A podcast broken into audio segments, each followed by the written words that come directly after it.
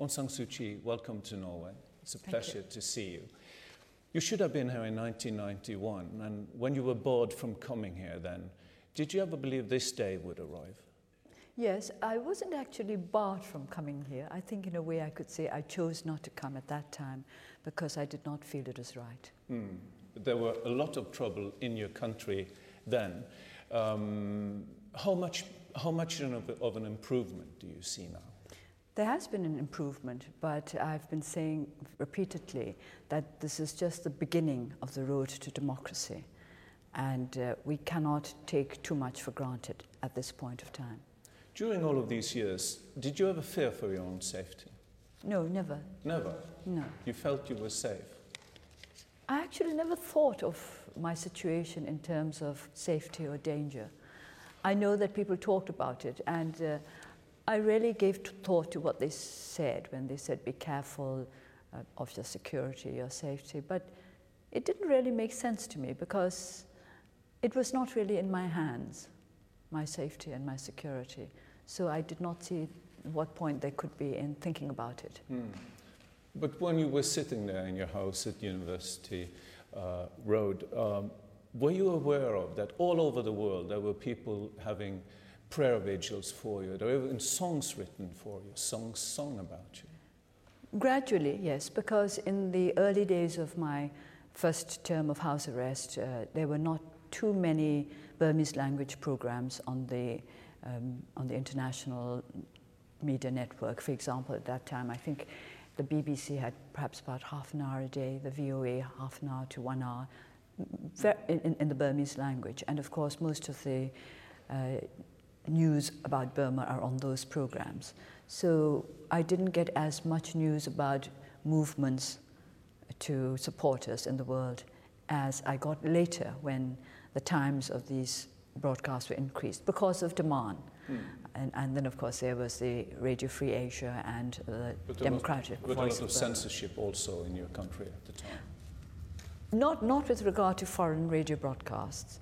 So if I had a shortwave radio, and that kept me linked to the outside world. I'm asking because um, straight through those years when you were in, in confinement um, and in prison from time to time, people still looked upon you as their true leader in, in Burma. I remember in Aung San Market, just a few years ago, I was there, uh, there was a woman who, who was selling pictures, and she said she could not sell pictures of you when, when you were older than 12 years old.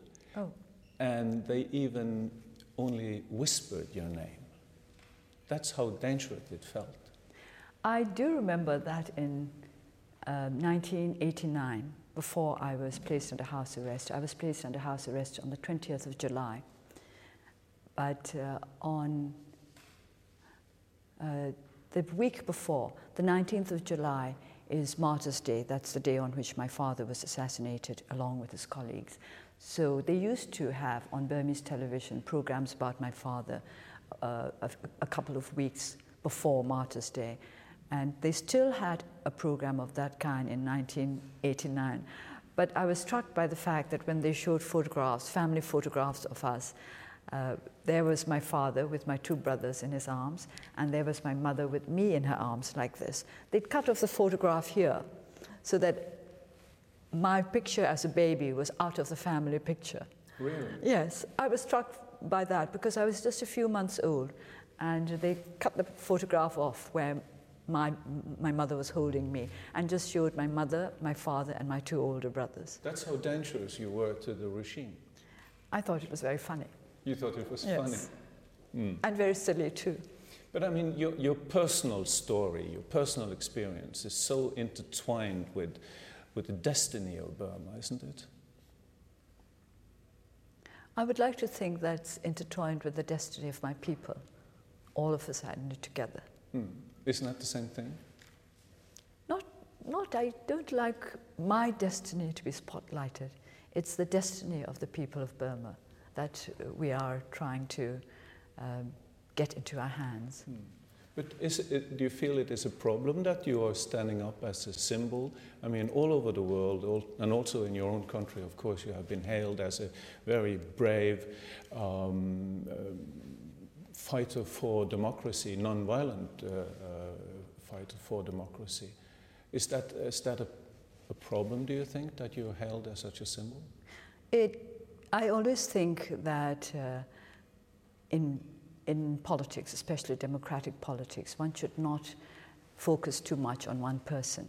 But then, on the other hand, it always happens in such movements because it's easier to focus on one person than on a, on a whole movement. It's just that people react more, more to uh, personal, uh, to appeals to the personal emotions, if they like. Mm. So I do not think it's the best thing, but it's natural. And I'm very grateful uh, for the support that people have given me. I, although I accept that this is not really, in the ultimate analysis, it's not for me as an individual, but for the cause which I'm serving. But still, you have sacrificed a lot, wouldn't you say? I have to keep reminding people not to use the word sacrifice because it was a choice I made. It was not a sacrifice. I decided to do what I'm doing because I thought it was the right thing to do, and nobody owes me anything for that. Mm. It's not a sacrifice. But I mean, when you chose not to go to your late husband's funeral, yes. that must have been a sacrifice for you in 1999. No, I think it was more of a sacrifice for my sons than for me. For me, it was again a choice. I chose not to go. Mm. If I had wanted to go, I could have gone. Mm. And at that time, there was a pro- you thought perhaps that there would be a problem returning to, to Burma. Uh, and this is your first trip abroad since then. Do you, do you have that same fear now at all? No, I don't. You don't? There has been a change in Burma. I don't think they'll keep me from going back. I'll, otherwise, I'll have to come straight back to Norway. Tell me, why did the generals decide to try a new policy of reforms? I think there are several reasons, one of which is that the country was obviously suffering from the regime that had been in place for several decades. And I think they, there are uh, people in the government, starting with the president himself, who wished to put the country on a better path. Did sanctions help? Yes, I think sanctions help. People have said that sanctions do not help. But when you consider the fact that uh, the very first motion tabled in the new National Assembly was for the dismantling of sanctions, and uh, uh, when you consider the fact that again and again members of the government has asked, have asked for the removal of the sanctions, we can say that they helped. Mm. Should, we, should we lift sanctions altogether or just put them on hold now? The EU has suspended rather than lifted sanctions, and uh, the United States is adopting a similar policy. And I think this is the right one because it's a way of demonstrating that uh, genuine reforms will be rewarded. But if these reforms uh, prove uh, to be a, a, facade, then the rewards will be taken away again. Do you fear it's uh, reversible, that it is a facade? I don't think we should fear reversal. Uh, what we should do is to make certain that there will be no reversal. I don't think we can take it for granted that there will be no reversal, but it is for all of us who wish to put Burma on the, firmly on the path to democracy to work for it. Mm. I mean, Burma was the rice bowl of Asia when you parted from, from England, uh, from Great Britain. Such a rich country and now so poor, so much work ahead, health wise, education wise. How will you cope with it? I'm not going to cope with it alone. No single person can cope with it alone. We've all got to be in this together. This is what I've been saying to the people when uh, I was campaigning for the by elections in April. This is the message I, took everywhere that the people should not depend on me or any particular individual or organization to bring, bring about the changes that they want. They must do it for themselves. They must take part in the political process.